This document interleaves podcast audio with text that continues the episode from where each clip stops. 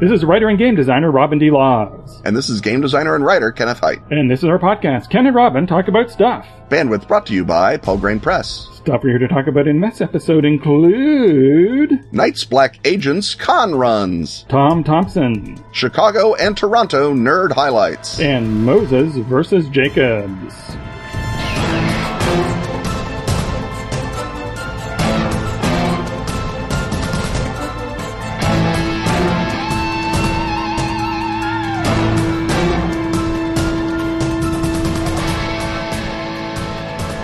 When we're not talking about stuff, odds are good that we're making games. Game Playwright Press and Atlas Games think making games is awesome too. That's why they're kickstarting The White Box, a game design workshop in a box. The White Box is a book. Huh? Of essays by game design professor Jeremy Holcomb. Plus, here's where the box part comes in, a boatload of wooden bits plastic discs, and punchboard tokens. It's the perfect catalyst to get the game design that's stuck in your head out of there and onto the tabletop. It'll fulfill in October, so it's a great holiday gift for aspiring game designers, creative young people, and that inveterate house ruler in your board game group. The White Box Kickstarter is going on now. Search Kickstarter for The White Box or visit atlas-games.com slash the white box. Plus the traditional link in the show notes. Making games is rad. Back the white box now.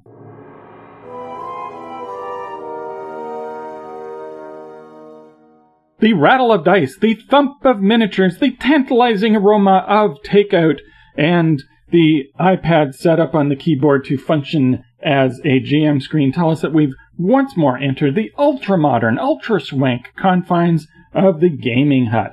And in keeping with the fact that this is not just an all request episode, but our second consecutive ultra request episode, or not just an ultra request. Well, they're all ultra requests. Some there, or there's a mega request. But anyway, this is our second episode in a row where we're uh, using all questions from our delightful Patreon backers. And the first of those uh, delightful backers is Ray Slakinski, who has a Ken shaped question that goes something like this. With Gen Con coming up, I would love some advice on running Night's Black Agents at a con. With a four hour time slot, how do you step on the gas or ease on the brakes to wrap up in time and tell a good story? And uh, I guess so that uh, I have a few things to say in this segment instead of just uh, nodding my head sagely while uh, while you talk, Ken.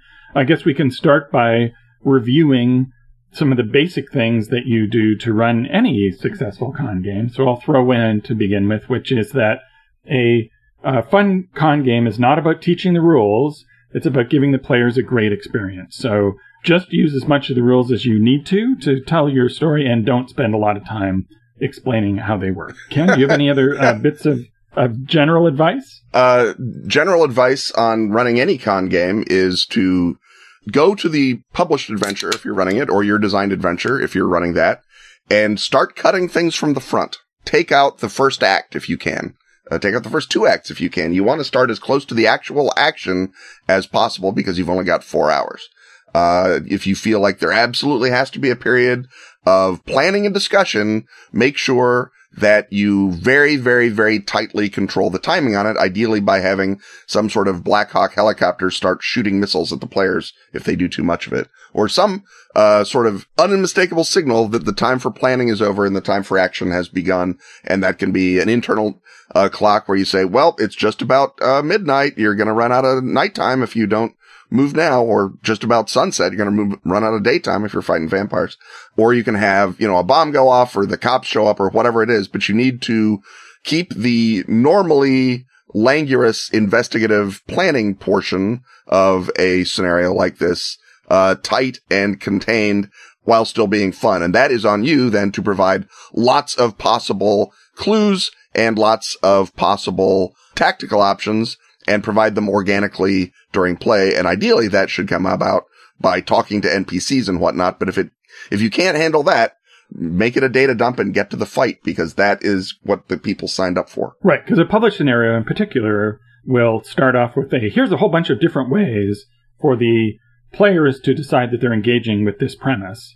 And uh, in a con run, they have already engaged with this premise. Something is already happening. You've decided for them what that is and people, uh, you know, you might get some a, a, grumbler perhaps, but in general, people are there to get started, and so uh, don't be afraid to uh, get started. And I guess that also uh, the uh, parallel to that is if you are writing this hypothetical convention scenario, start in midi res, start while something is happening, and then uh, you know later they can get some breathing space and all talk to each other and and so on. So I guess we're now moving uh, to uh, the Night's Black Agents part of this. This, of course, is your spies on the run from uh, high placed vampires investigative thriller game from Pelgrane Press.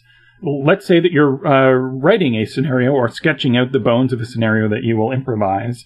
Uh, are there special recommendations that you uh, have for that other than start with action? I would say for a con event, you want to show off what makes Night's Black Agents super cool. And that is two things. One, you're fighting vampires. So make sure that the con is, the game is about fighting a vampire of some sort. Uh, it doesn't have to be the vampire from your campaign or it doesn't have to be the vampire from, from the book if you don't want it to be, although that would be a great way to speed it along. Uh, in terms of your design time, but make sure that a vampire or something recognizably vampiric and awful shows up in the scenario and is vampiric and awful you, you don't want a con game to be the, well, I, we've killed the whole Hungarian trade delegation. We assume many of them were vampires type episode. You want it to be a real, you know, blood and fangs type story that shows off that part. Right. If you don't want it to be the change of pace episode that you would have no. in, in part of a long campaign.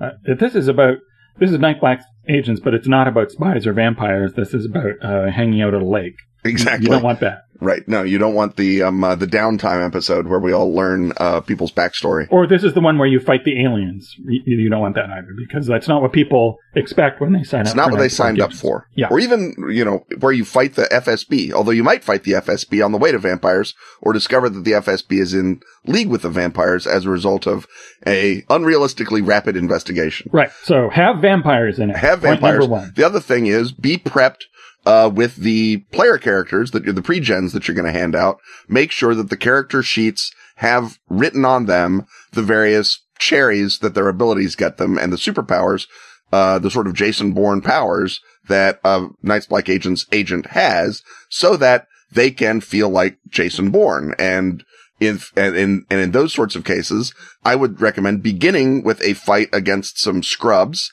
uh, possibly including one Renfield to indicate, oh, there is a bigger story going on, but they need to feel competent going in and then terrified coming out. That's the goal for that sort of convention story arc. And if they beat the vampire by the skin of their teeth or by the skin of its teeth, and maybe a couple of them die, it doesn't matter because it's a con game.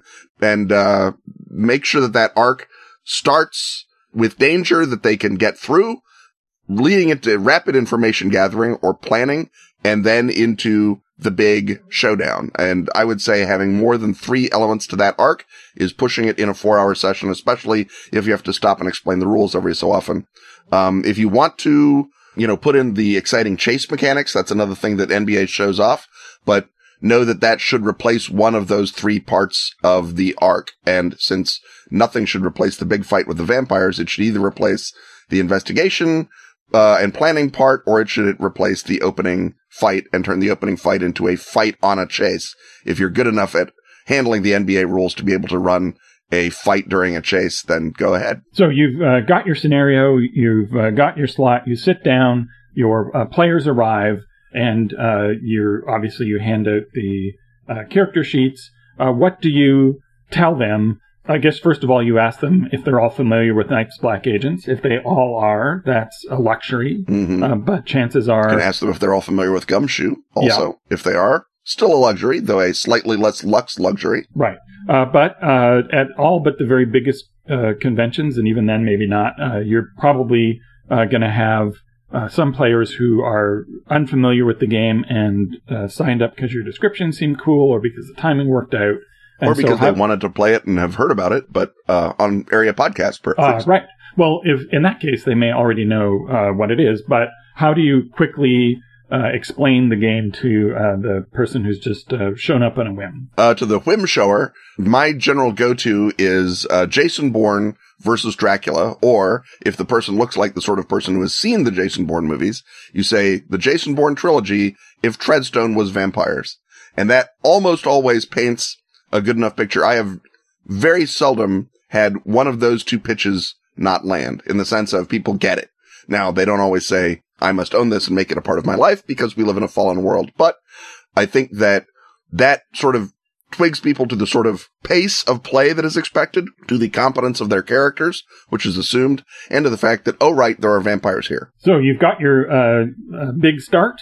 Um, and are there any particular things that uh, GMs need to keep in mind as they're uh, having their big, exciting in media res opening? The main thing you need to keep in mind is make sure that, uh, and a lot of this is your pre-prep, uh, is make sure that your pre-gens all are valuable in all three segments of your story and make sure that the threat is uh, interesting, even if it is not supernatural yet. A bunch of guys with machine guns is interesting, but a bunch of guys with machine guns coming in on rappelling wires or on a helicopter or in some other way is more interesting. So think of a way to make that opener more interesting and then run the fight and then allow refreshes after they've gotten through that fight, you know, do either a abbreviated Haven sequence or say, you know, it's the next day.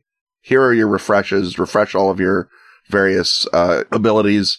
And that will tell people, oh, here's the point economy we can spend during an action scene uh, uh, without having to hoard it for the whole scenario.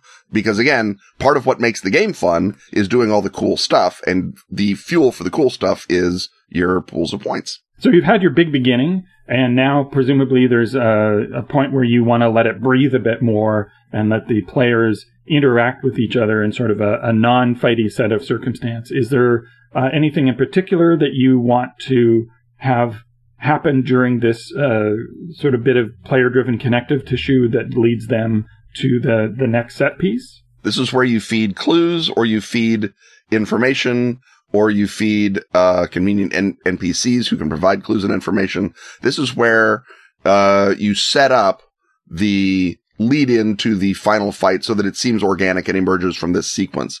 And this is this is tougher in in some ways in a con game because again you've got to make a convincing funnel that leads them to the the final um, uh, confrontation, but they still have to believe that their characters have organically arrived at it as opposed to, well, I guess we just somehow magically find the map to vampires and go follow it. There has to be some sense of verisimilitude, even if it's relatively thin. Again, the, the, the, narrative chains or the deductive chains in the Bourne movies don't make a ton of sense, but you have to provide something that they can uh, figure out during the, the resty part while they're talking around. And the other thing about that is that by knowing certain informational beats, you can time out how much time you are spending. And you're like, oh, well, we've spent a little time, time to drop another information beat on them. And that can be your, uh, your, your, your spiders that you send out into the web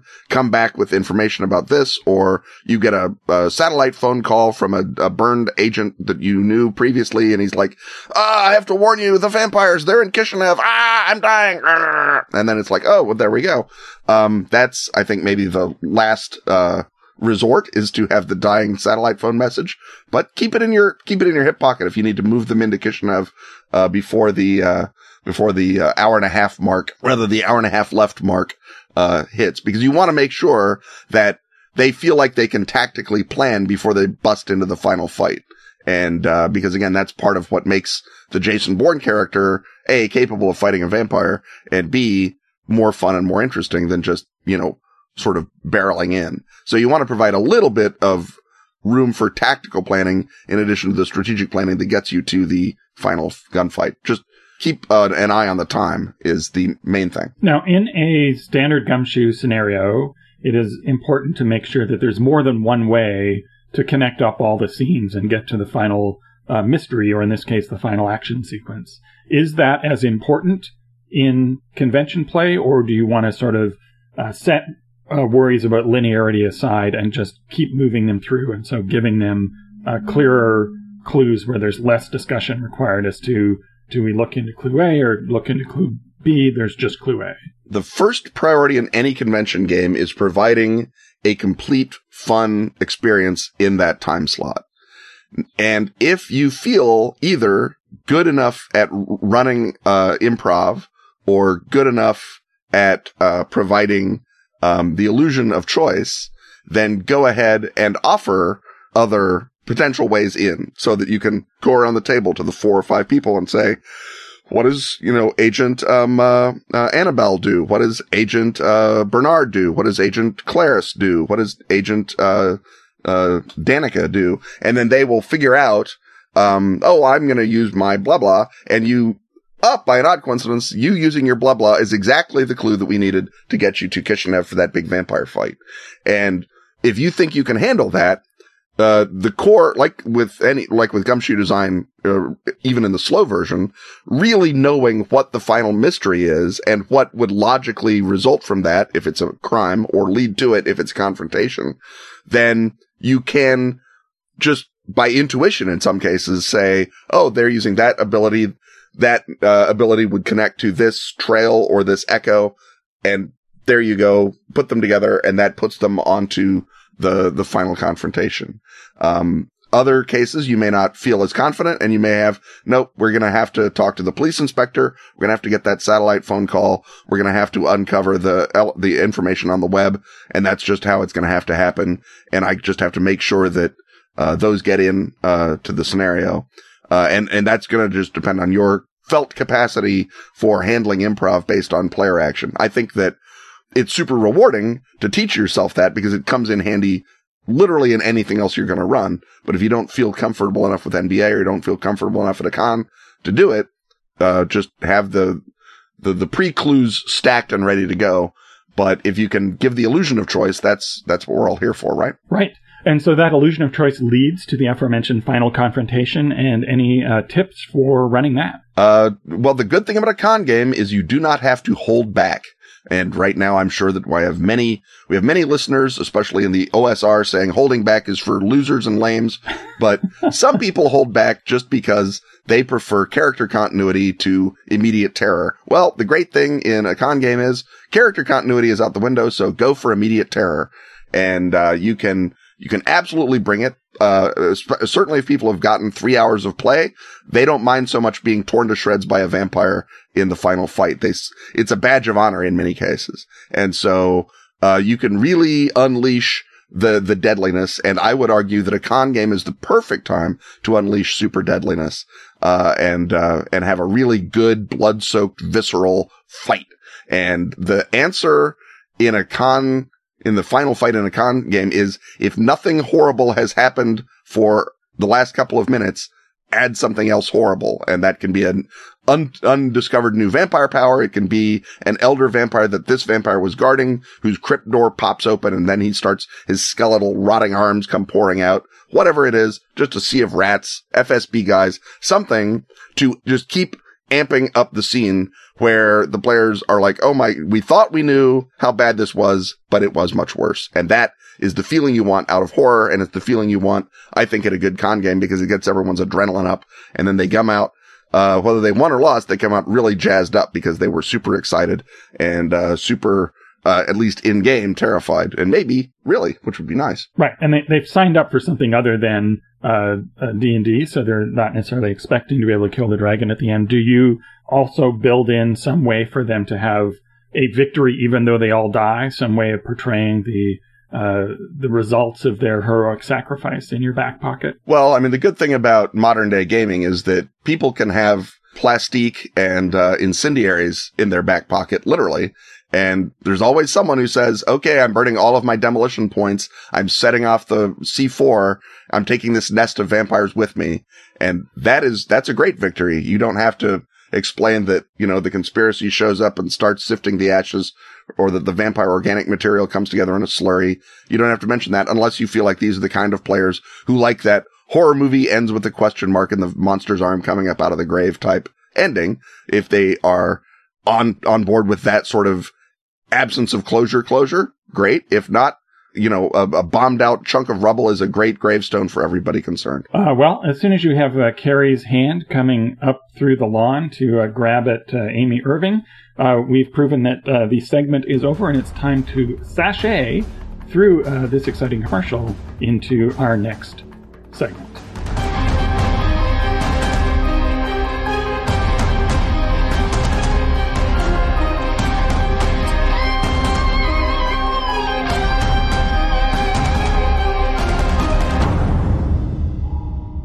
Kids, want to plunge headlong into Lovecraftian mystery but lack a gaming group? Want to introduce a friend or loved one to the role playing hobby? Gumshoe One to One has come to your rescue. Find this new system by some guy named Robin D. Laws. In the first Gumshoe One to One book, Cthulhu Confidential, Combine the darkness of 30s hard boiled detective fiction, with the cosmic horror of Lovecraft's Cthulhu mythos. complete with three dauntless investigators, each ready to play in seconds. Scholarly veteran Langston Wright by Chris Spivey, Crusading journalist Vivian Sinclair by Ruth Tillman. and Robin's hard-boiled private eye Dex Raymond. Presenting three terrifying settings. Wartime Washington, D.C., a sleeping Goliath soon to awake. 1935 New York City, that roaring town, and Egypt inside out. 1937 Los Angeles, its streets dark with something more than night. Includes three full length thrilling scenarios. Capitol Color, a mystery of meteoric impact. Fatal frequencies illumined by a light that cannot be seen. The Fathomless Sleep, a spiral into memory unspeakable. Also with Tips and tricks for managing the doubled intensity of one to one play. full support for creating your own one-to-one adventures. Guidance for online play. Being alone and terrified has never been so much fun.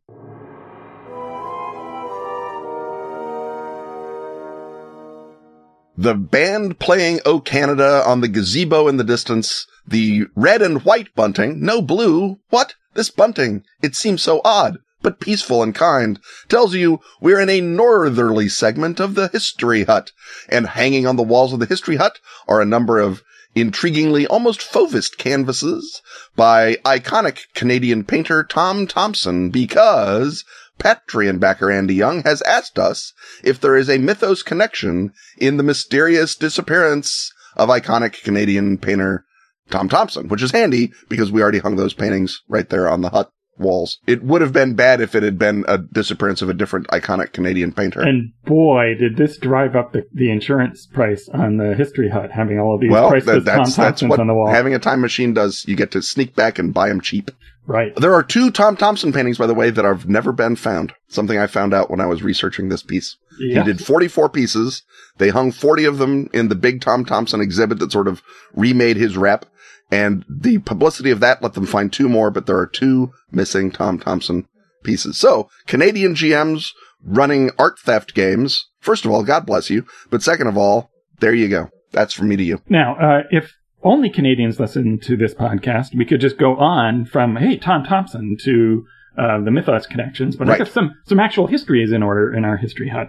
So, Boo! Tom Thomson was sort of the inspirational figure who then uh, inspired a group of uh, other fellow like-minded artists to form the Group of Seven, and so he's sort of the the Syd Barrett, if you will, of the Group of Seven. This sort There of you mys- go. mysterious romantic figure who uh, is taken out of the picture early. Without the brain damage. well, he was found with a severe gash on his head, so Yeah, he may have had fatal That's true. permanent brain, brain damage. Um, so, as you suggest, uh, so these are sort of the the iconic uh, early Canadian painters, not the earliest Canadian painters, but they're the the ones who sort of took the late Impressionist style and applied it to the Canadian landscape. And so, uh, if you're going to uh, paint uh, from life outdoors in the uh, Canadian wilderness, that means going on camping trips. And uh, Group of Seven includes a bunch of other painters. I won't list them all now. You can look them up.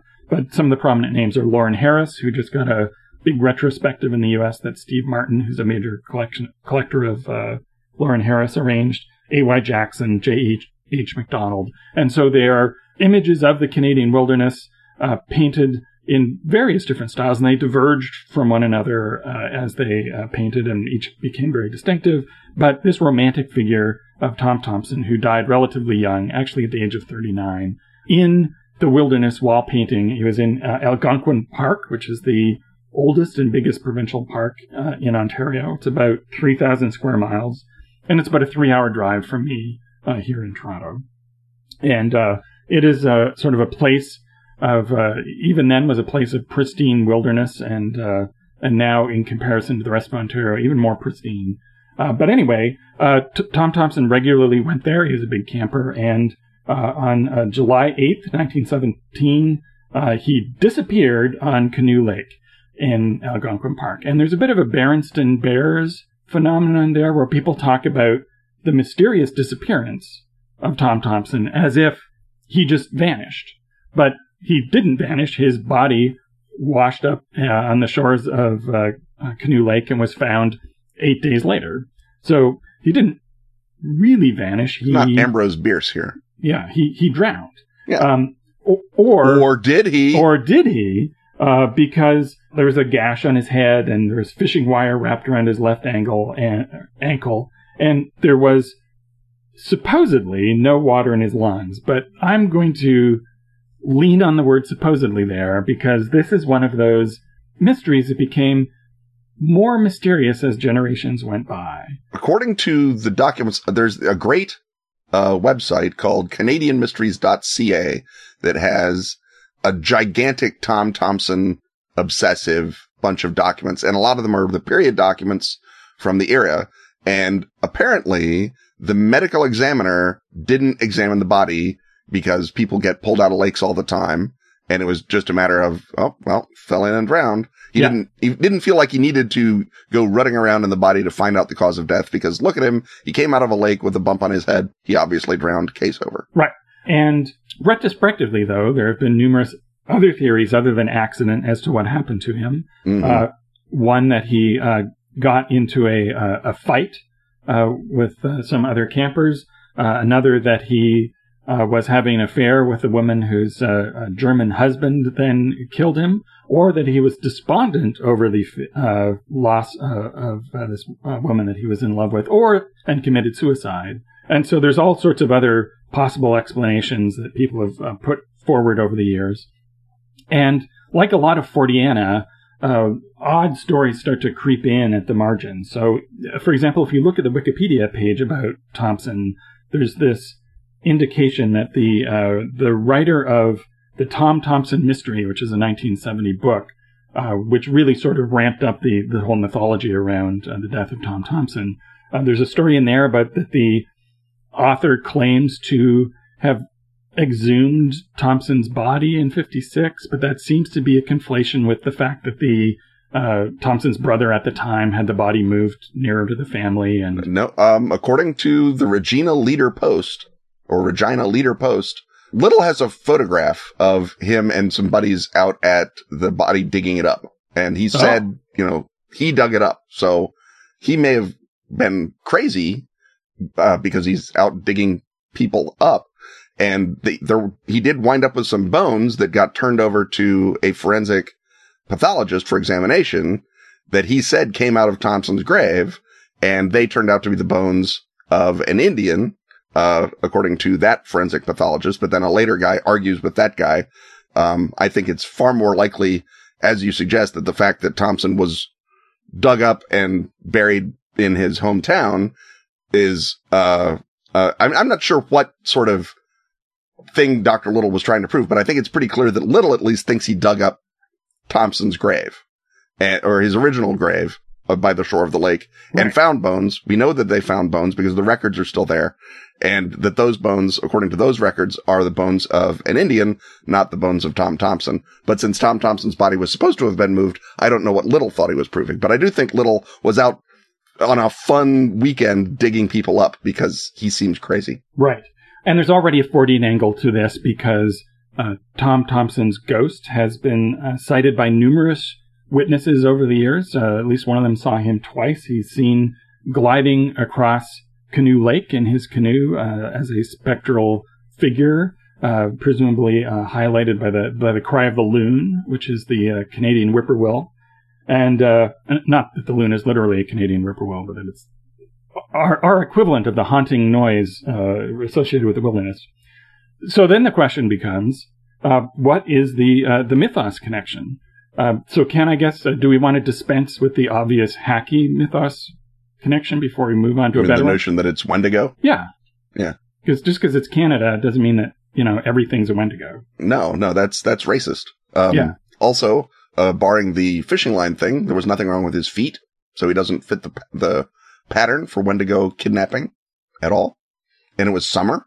Doesn't seem like Wendigo time. It's July. You know, maybe there's a Wendigo cult involved. Maybe the Wendigos are somehow behind all the burying and reburying, but I don't think so. I think there's something else going on. Right. And I'm going to uh, I have two theories. All right. The f- first of my theories is that this is a Mi-Go situation. Um, Right. And we, we know this because later on, the Algonquin Park became home to the Algonquin Radio Telescope, uh, which is used in SETI research. And so obviously, uh, the Canadian equivalent of the Armitage Group um, afterwards got together to set up a listening post to alert them uh, for the return of the Mi-Go. And I've always uh, associated the Mi-Go somehow with uh, with Northern Ontario, perhaps because I was reading The Whisperer in Darkness while I was uh, up at the Muskoka uh, farm that my grandparents uh, kept even after they, they retired from farming. And so uh, I just think there's something about conifers and the Canadian Shield that suggests that it's the sort of place that the uh, Mi-Go feel free to crawl around with their fungal cr- claws. And uh, so if they uh, they obviously would have noted the great uh, creative resonance uh, surrounding Tom Thomson, and they probably took a reading and went, "This person arts. What is human art? Let us put his brain in a jar and find out." And that's you know that's where the gash on the head Is that they is they trephine because um the bo- the body that they dug up, the possibly Indian body, had signs of trephination. So if they've been trepanning people before, they do it again. uh, I would not put that past the the Mi-Go at all. Nope. Um, another thing that's notable about Algonquin Park is it is home of the coywolves. I don't know if I've mentioned this before. we did. We talked about the coywolves before. The coyote wolf crossbreeds. Right. So briefly speaking, this is the only place. Normally, wolves kill coyotes, uh, but here they get down with them, or got started getting down with them. Uh, uh, shortly, I guess in the 30s. So uh, you know, about a generation after uh, Thomson's death. So this may have been, you know, a, an effect of uh, Thomson's ghost or whatever, encouraging the wolves and, and coyotes to be friends. Or that maybe indicates that either the Mi-Go are engaged in genetic experimentation on more than just people, Indeed. or yes. that there is a Shub-Niggurath connection. Because of course, if you're out canoeing around the wilderness, painting a bunch of trees, and you don't run into the Wendigo, you do run into Shub-Niggurath because that's who's out there physically as the wilderness and bunch of trees, right? Yeah, we, we don't normally think of uh, as uh, coniferous, but, uh, you know, in any tree will do in a pinch. Exactly. And I'm sure there's deciduous trees around there. Cause Uh, yeah, I look, sure. I look at those paintings, there's like leaves and such. Yep. But but I think a, a coniferous uh, dark young would be a, a really cool variant. Very bristly. Yes. I do want to mention briefly another possible indication that it might be a lake entity of some kind, which means it could be a lloigor or it could be freshwater deep ones, not uncommon in this part of the world. Uh, because, uh, there was another uh, guy named Roy McGregor, who was another one of the Thomson death investigator dudes. Uh, and he met a guy named Jamie Stringer. And Jamie Stringer was what they call a bush bachelor. Yeah. I love that term. that's the best term ever. That, that's like, Canadian for uh, old coot. Uh, Yes. Um, so anyway, Bush bachelor Jamie Stringer discovered that Roy McGregor would buy the drinks if they talked about Tom Thomson's death. And so he eventually said, Jamie Stringer is the only one left as knows where the real grave is. And so there, that's your, that's your big thing. And we're going to get back together next summer and we're going to go together and we're going to dig up that grave. And this was in, um, I want to say 1973 that this is going on, or it's in the 70s. And so, sure enough, Jamie Stringer is out walking across the frozen surface of Canoe Lake in April 19, uh, April of whatever year it is, and he falls through the ice and is never seen again. But his tobacco pouch bobs to the surface as mute evidence of his disappearance. So we've got another mysterious death Right. of an elderly And, drunk. and, I don't want to ruin the ghost story, but Stringer is also responsible for saying there's a ghost. So that that might have been, you know, the, the first few beers. Yeah. I mean, here's the thing. If, if people keep buying you drinks, you've got to keep coming up with new stuff. It's like having a podcast. Um, and uh, finally, though, as as a romantic uh, Canadian, I would like to also think that perhaps uh, Tom Thomson had sort of, with the waters of Lake uh, Canoe or Canoe Lake uh, lapping against his canoe, that he, he briefly drowsed off uh, when the Mi-Go came for him, or the Lloigor, or whatever it was, so that he was dreaming when he died, and therefore uh, he uh, transmigrated into the Dreamlands where he is paddling a limpid lake today. And as he uh, paddles by, the Dreamlands become more and more forested and boreal wherever he goes. Now, as a, as a, as a patriotic Canadian and as the author of Dreamhounds of Paris, do you have a stretch of the Dreamlands that dream investigators should go looking for the shade of Tom Thomson? Well, I, I would just go anywhere where the uh, where the forests get uh, deeper and deeper, and uh, you know, a, a, and again, it's sort of a more uh, boreal landscape than you would normally associate with the Dreamlands. And uh, perhaps if you find a a stubby old style Canadian beer bottle, you know that you're uh, headed to the right place. Right. Um, the possibility of maybe the upper stretches of the Oukranos River or the Skai. The Skai, I think, is a little southy, but I'll bet the Oukranos is up is northy. Well, you know, the, the Dreamland shifts. Yeah, they do. It uh, it uh, it shifts, especially with great when great artists arrive. So. They do. Um, or maybe he's on the um, uh, Dreamland's moon. That's got forests. That's like Canada. Uh, there you go. Yes, it's like you can see it from the from the important part, but there it is up there, and maybe cats go there. Yes, and and unlike actual Canadians, uh, moon beasts do say a boot. They do. They do say a boot. That's how you can tell that it's a moon beast that is a boot. Uh, well, uh, before we go much further into the uh, Canadianism of the moon beast, it's time to move along to our next exciting segment. Move along.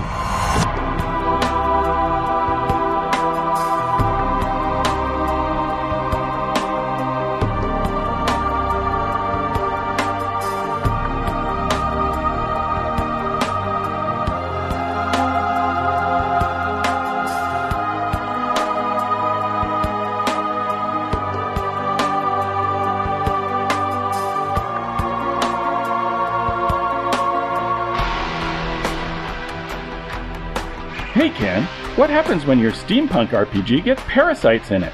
Well, actually, it's a parasitical game system that is added into your steampunk that RPG. That sounds fabulous. Where can I learn more? in Volume 3 of The Best of Fenix, now available in PDF at DriveThru RPG. That must mean that all three volumes of The Best of Fenix are available separately or in a value conscious omnibus edition. When you're typing it into the search engine, you're typing E And what you get when you type that is the best of Sweden's much vaunted magazine devoted to role playing and gamer friendly reviews. including a metric oodle of articles by yours truly. They use the metric oodle in Sweden, right? Indeed, they do, Ken, and in Sweden by law, a metric oodle must contain such features as Fallen Gods, Runepunk Steam Quests, Lamb Chop Love Songs, and the comic strip adventures of lazy beer loving Bernard the Barbarian. all brought to you by the expert editorial hands of Tova and Anders Gilbring, Not biologically related. but related by their love of role-playing. That's the best of Fenix volumes 1 to 3. The first of many gaming wonders to come from Askfageln. Ask for Askfageln by name. And don't forget, that's E F-E-N-I-X. And remember, that's in English, not in Swedish.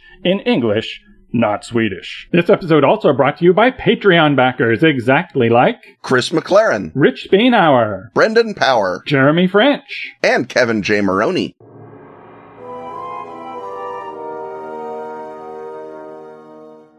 It's time once again to ask Ken and Robin. So let's ask Ken and Robin. Patreon backer Rick asks Ken and Robin, as a gamer geek, if I were to visit your respective cities, what should I go out of my way to see and do? Robin, uh, I believe that you are going to begin by boasting about Toronto's endless supply of game cafes, unless I missed my guess. Uh, sure, I'll start there. Um, so Toronto is sort of ground zero for the game cafe movement uh, that is in North America. The Koreans figured it out first. Yeah. And uh, Snakes and Lattes uh, has a couple of locations, both within walking distance of my place. The uh, they have a, a new large uh, location at uh, College in Bathurst. Uh, where you can get a selection of uh, whatever snacks they can make without having a kitchen, and they have a big, uh, they have a lot of floor space, and it's uh, bustling, uh, not just on weekends, but in the evenings on weekdays. It's really busy. It turns out that people in Toronto really want to hang out together and play uh, games, uh, not just Cards Against Humanity, but uh, you also see people playing family games together or the more complicated uh, German-style board games. Uh, so uh, Snakes and Lattes is probably your your stop for an evening out if you want to uh, play a game and uh, join up with whatever Toronto gamers you've contacted on uh, social media to hang out with for the evening. And there you can begin to explore our exciting craft beer scene, which I'm sure you'll be exploring over a a number of days. Uh, Ken, is there an equivalent in Chicago? Uh, there is not. There is not a board game bar. There was a brief attempt to establish one called Geek Bar that fell apart, uh, for a number of reasons. One being, I think, naivete about how to open a bar in Chicago, and the other one being the standard not enough money reason that most things fall apart for.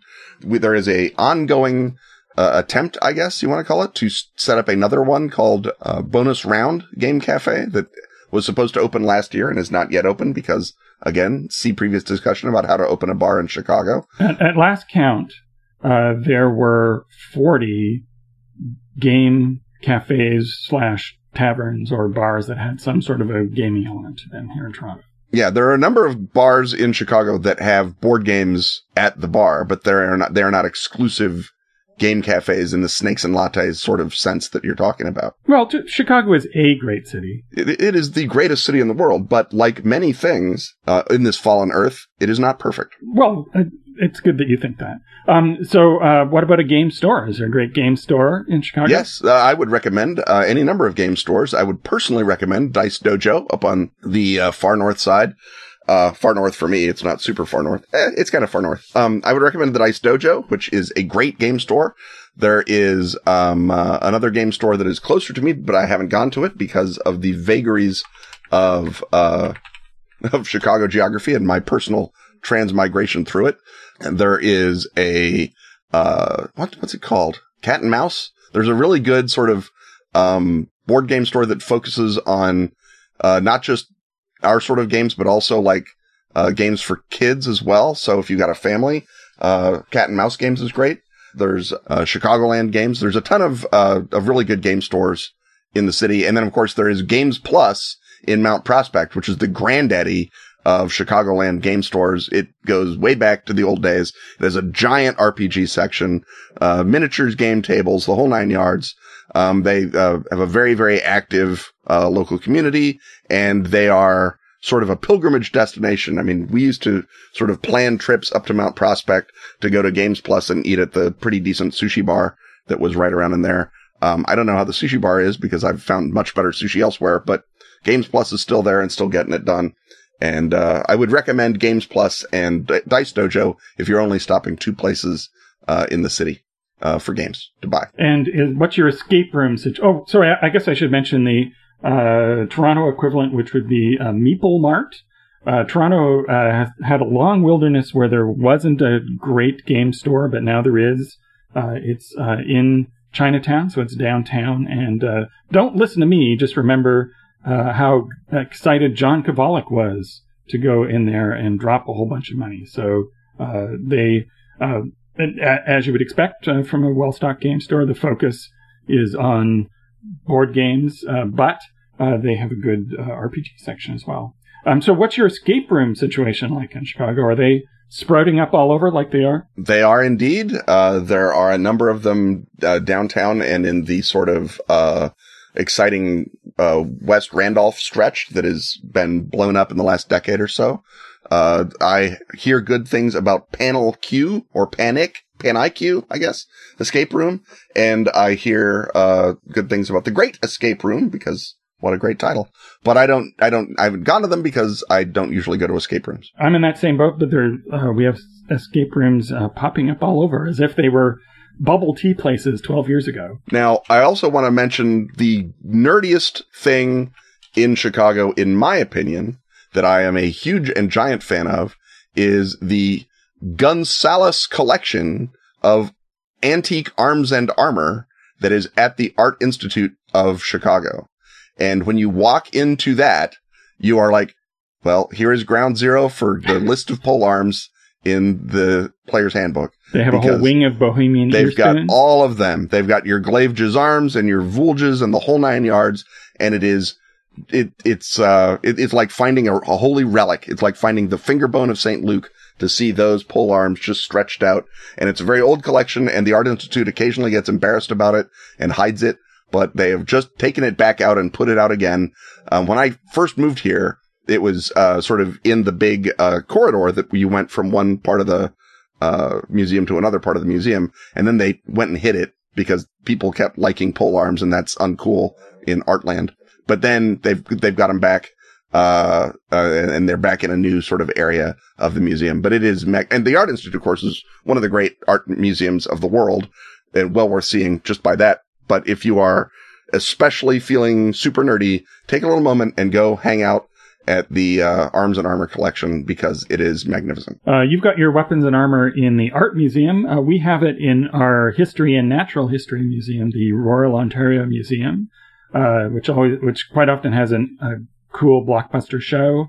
And uh, at the moment, they have uh, a blue whale e- exhibit as a special thing, which is supposed to be great. But that's where you go not only for your arms and armor, but for uh, your uh, Egyptology or your uh, paleontology. They have really strong collections in, in both of those areas. There's a lot of great Asian arts, and they also are more and more doing like a photography exhibit in a particular area. So for your uh, general nerd-oriented museum needs, I think the Royal Ontario Museum is a place to go. Um, if you are looking for art, which is what I'm always looking for when I go to a new city, uh, the Art Gallery of Ontario is also uh, quite splendid. And there you will see uh, works by the Group of Seven and Tom Thomson. Ah, a, a lovely callback. Yes, we we just made them nerdy. Yeah.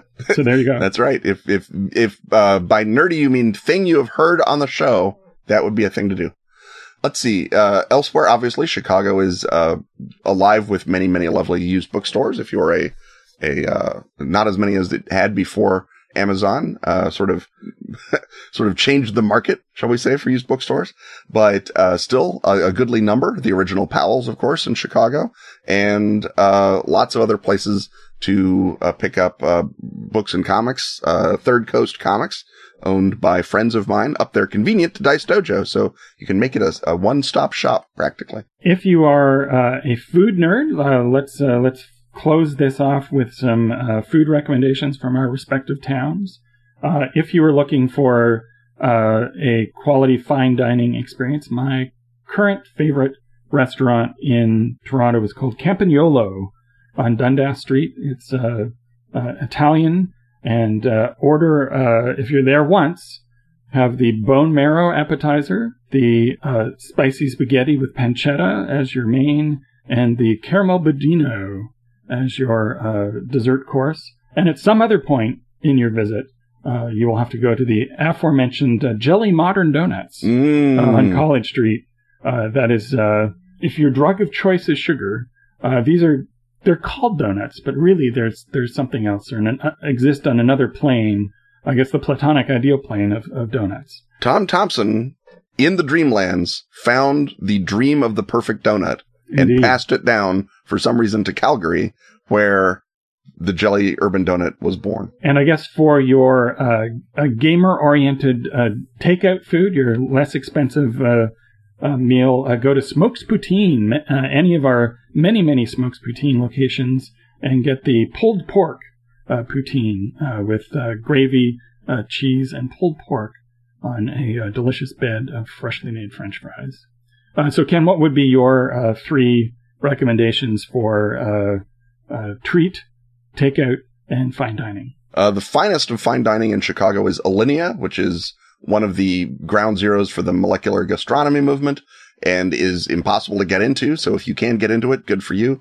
Um, it's one of those deals you make your reservations six months ahead of time type deal, but it is, you know, possibly one of the best restaurants in the continent, possibly the best restaurant in the continent. I haven't been able to eat there, so I don't know.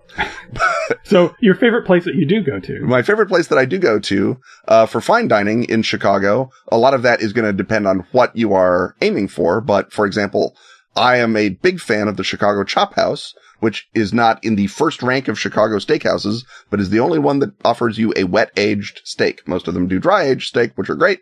This is a wet aged which is different. And also, so, so Simon and Kat come to Chicago, say they're going to pick up the tab for one meal. That's what you pick. That's what I'm going to pick, unless okay. we can get into Alinea. Then, ha There, there are many other uh, uh, top-notch, uh, grade A uh, places, but Charlie Trotter's, which is the uh, multi-Michelin star restaurant that I've eaten at uh, in Chicago, is no more because Charlie retired. Um, the other, the the sort of the the treat that we were talking about is uh, Giordano's stuffed pizza. Uh, that is the Chicago iconic deep dish or stuffed crust pizza. Uh, there are other claimants to the throne, but Giordano's is the one true.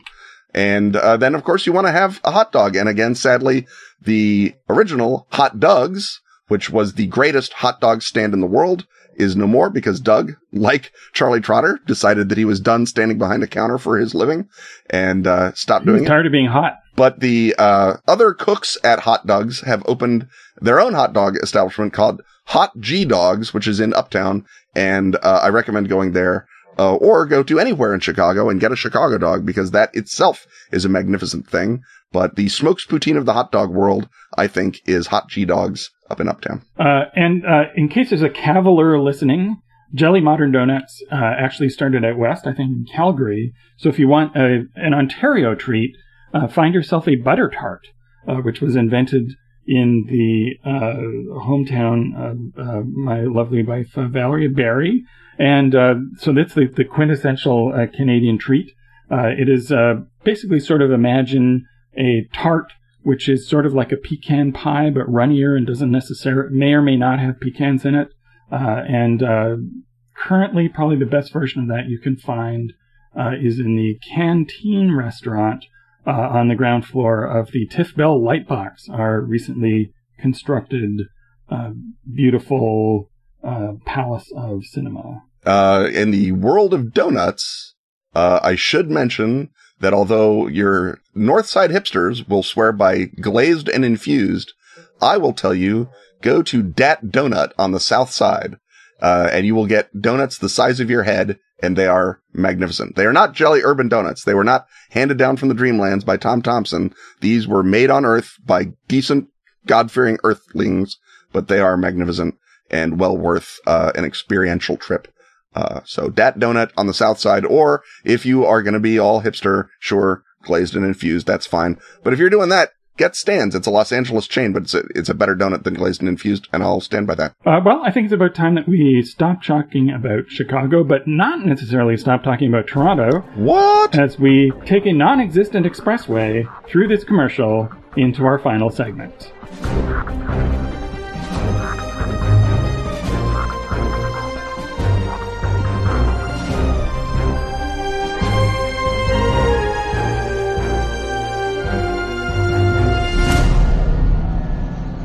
The skies are dim always since the Maker died. Time to weave a tale, my friends. A tale of good hearted puppets in a bad hearted world. In John Scott Tynes' Puppetland, you rise up against the savagery of Punch, the Maker Killer. You battle his army of nutcrackers and his terrible boys sewn from the flesh of the maker of all puppets. Seek the gorgeous new hardback edition at your nearest retailer of beautiful yet sinister role-playing games. Featuring full color paintings from Samuel Araya, And tons of ready-to-play tales from Kenneth Hite, Aaron Dembo. and Gareth Ryder Hanrahan. Are you ready to play? Because Punch and his boys are ready to play. Ready for you.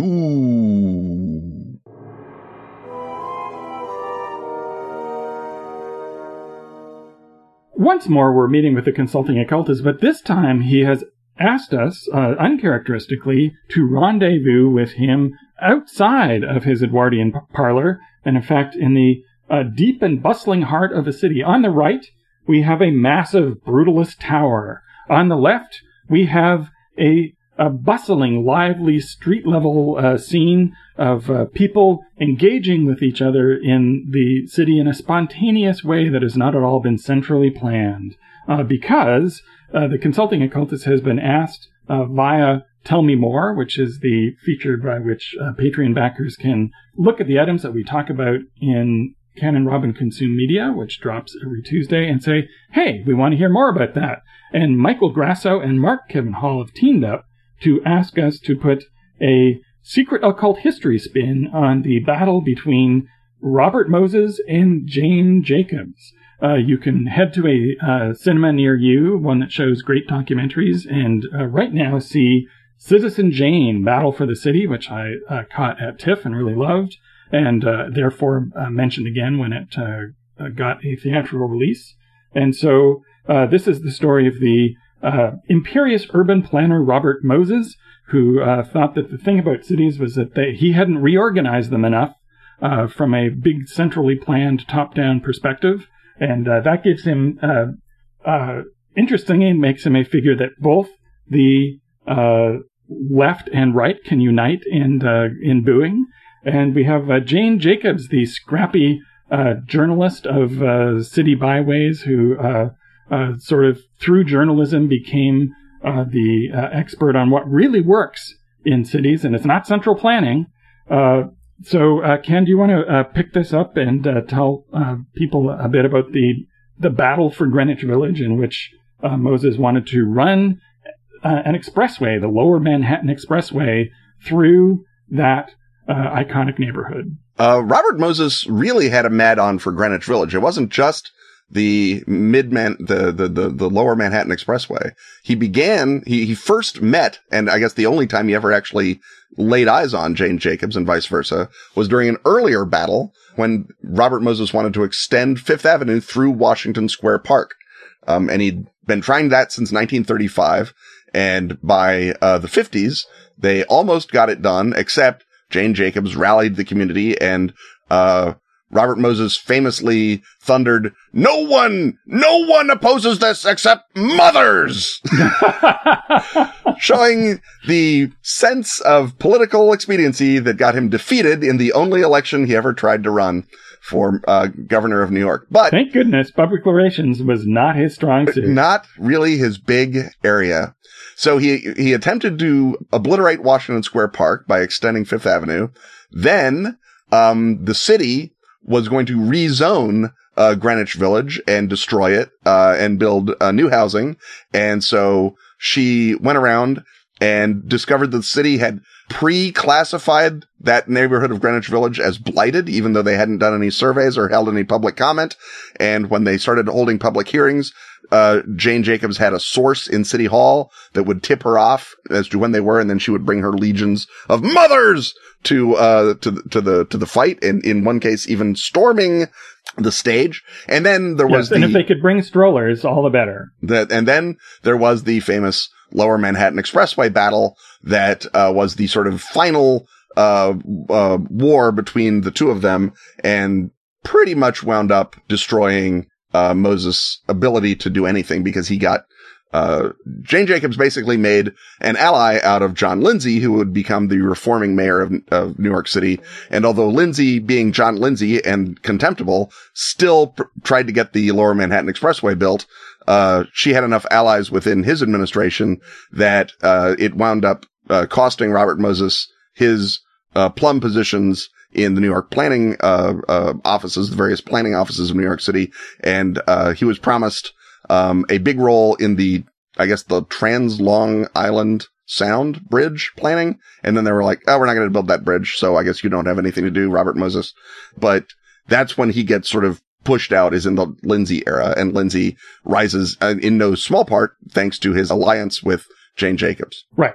And Moses believes that the city is a thing that you should uh, cut arteries of highways through because the whole point of a city is for people uh, good people who live outside of cities to be able to quickly move in and out of them uh, rather than a place uh, that uh, solid citizens would live. And the rest of the people you have to sort of warehouse in these big towers, which are going to be great because they're very efficient and everybody wants to live in a big tower with a, a common area that nobody cares for outside of it. And he typifies the style of urban planning that led to housing projects all across America, which later had to be demolished because if you were to make a list of everything that's terrible about a place to live, that's going to uh, exacerbate the problems of the people who are uh, have no choice but to live there, you would design that.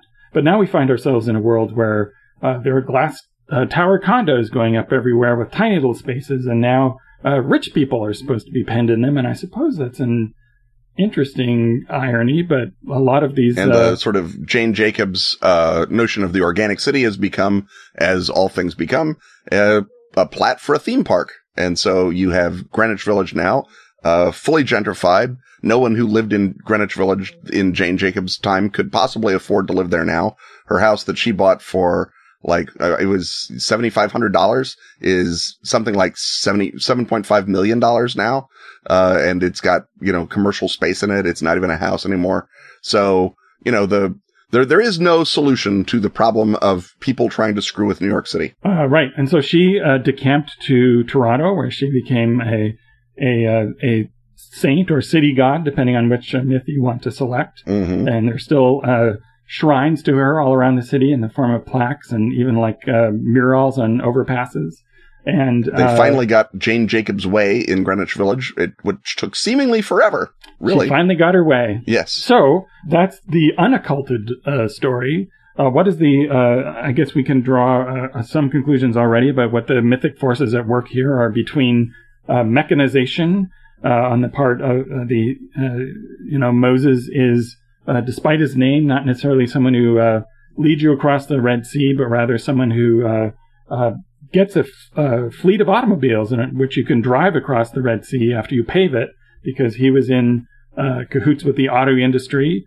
Uh, they were uh, they funneled a lot of money to him over the years. So he's he's Vulcan. He's the uh, god of movement, but also but it's the it's the metallic movement, the smoke belching movement. He's the the god of uh, uh, concrete and uh, and towering phallic things going up into the sky. Jane Jacobs, on the other hand, I guess is a uh, her power is the power of the street and the people, and uh, so she's you know she'd be a classic city god, right? Um, Jane Jacobs, I think, would be, in a lot of ways, sort of a modernist version of Vesta or Hestia, although she's not a virgin, but she is about home and hearth, right? She's about organic living and how we are supposed to connect with each other. And the notion that if we have a functioning society, we don't need any of your fancy expressways. And so if we're picking Roman gods for her to identify with, she might be a, um, uh, a genus loci of Greenwich a village. She might be the titular Green Witch. Who can say? Uh, I think that we have to, before we start assigning Roman gods or during, we have to remind ourselves that this is probably all about ley lines and mega- megapolisomancy. And, uh, ley lines we've covered, I'm sure, before.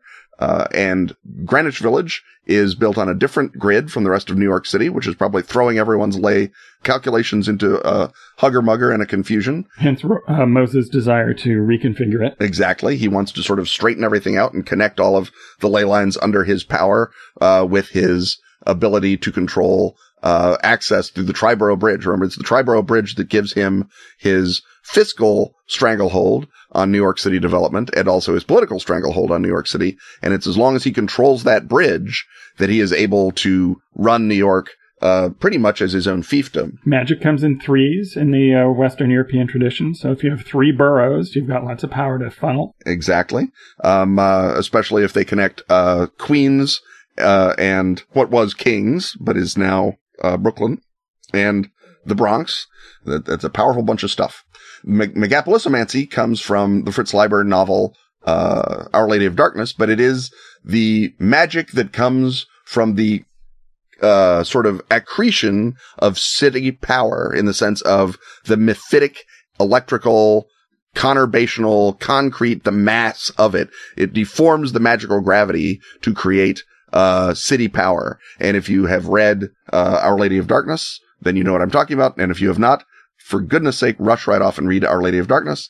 But the Black Pythagoras, uh, the geometer who can control the flow of power up and down the city is obviously the role that Robert Moses uh, is, is born to play, uh, in, in this, uh, in, endeavor. We re- remind ourselves that he is a big fan of Le Corbusier, who was, of course, very much influenced by Swiss and French Freemasonry, thanks to, uh, the lovely book, uh, Le Corbusier and the Occult Right. And we did a segment on Corbusier as an occultist. So Le Corbusier's uh, modernist occult sort of proto Megapolisomancy uh, draws the attention of Robert Moses, who snaffles it up and uses it uh, from his position of power over the the Triborough Bridge to extend his tentacles uh, throughout the city. And I think it's interesting that before he takes over the bridge.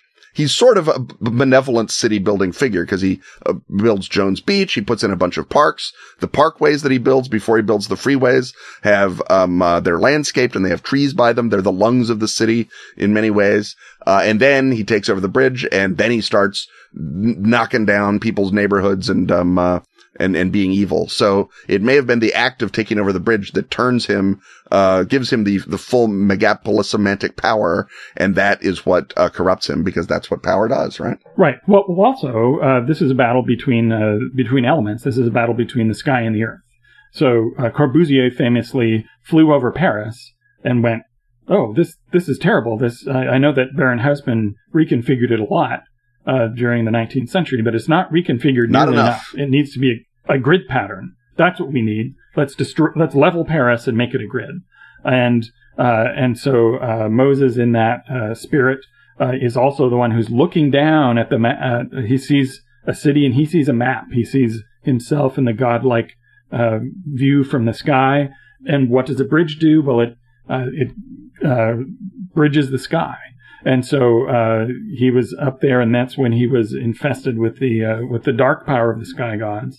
And then you've got uh, Jane Jacobs down at street level on the ground on the on the ci- on, on the city version of the earth, on the sidewalks, on the pavement, where the people are looking around her at uh, that this is the way the thing to preserve, and uh, and looking up at the uh, threat to build into the sky with these giant uh, uh, skyscrapers and, and housing projects. So it's uh, also, uh, you know, goes back to being a, a battle between uh, elements of, uh, of runes if we're going to make this a Gloranthan story. The other thing that we need to remember about Robert Moses is that although he is a avatar, encourager, and servant of the automobile, he does not have a driver's license, right? He is ferried around the city in limousines the whole time. The best car is, is one that somebody else has to drive for you. Uh, the, the, the Wikipedia entry somewhat defensively says Moses knew how to drive an automobile, but if you're not driving and you are the apostle of the car,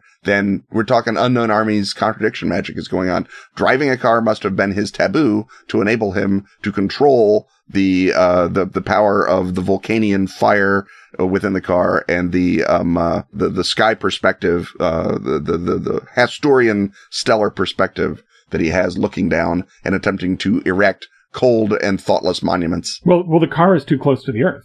Right. His his real power is when he's up in an office uh, structure, many many stories above, able to uh, closer to the sky. And he also, of course, drove the Brooklyn Dodgers out of New York.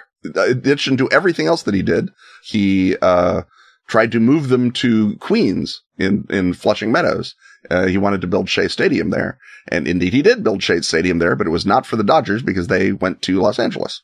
And so it is uh, Robert Moses' fault that the Brooklyn Dodgers left. Well, they, they don't call them the Dodgers for nothing. They don't. But they they dodged that bullet. those those of you who have already sussed out the occult significance of the Brooklyn Dodgers will no doubt chalk this up as yet another awful thing about uh, Robert Moses magic wise. And he put the UN in New York. In New York, it was not going to be in New York. Uh, it was going to be somewhere else, but he made sure that the UN got Turtle Bay and was able to uh, take over New York City. So if you are a alert watcher for the black helicopters of the UN, then you know that Robert Moses is on their side Right. too. Um, or or you could argue that he uh, he corrupted the purity of the UN by, by putting it there. Yes, that's true. The purity of the UN. Every every document signed by Stalin begins in purity. Yes. Well, I'm sure he had help. Had a guy do it. Right? He had he had Molotov do it, which is a distinction without a difference. Well, if, you're going to unite the nations, you got to you got to unite some pretty Yeah. bad dudes, some some bad hombres, uh, As we say now.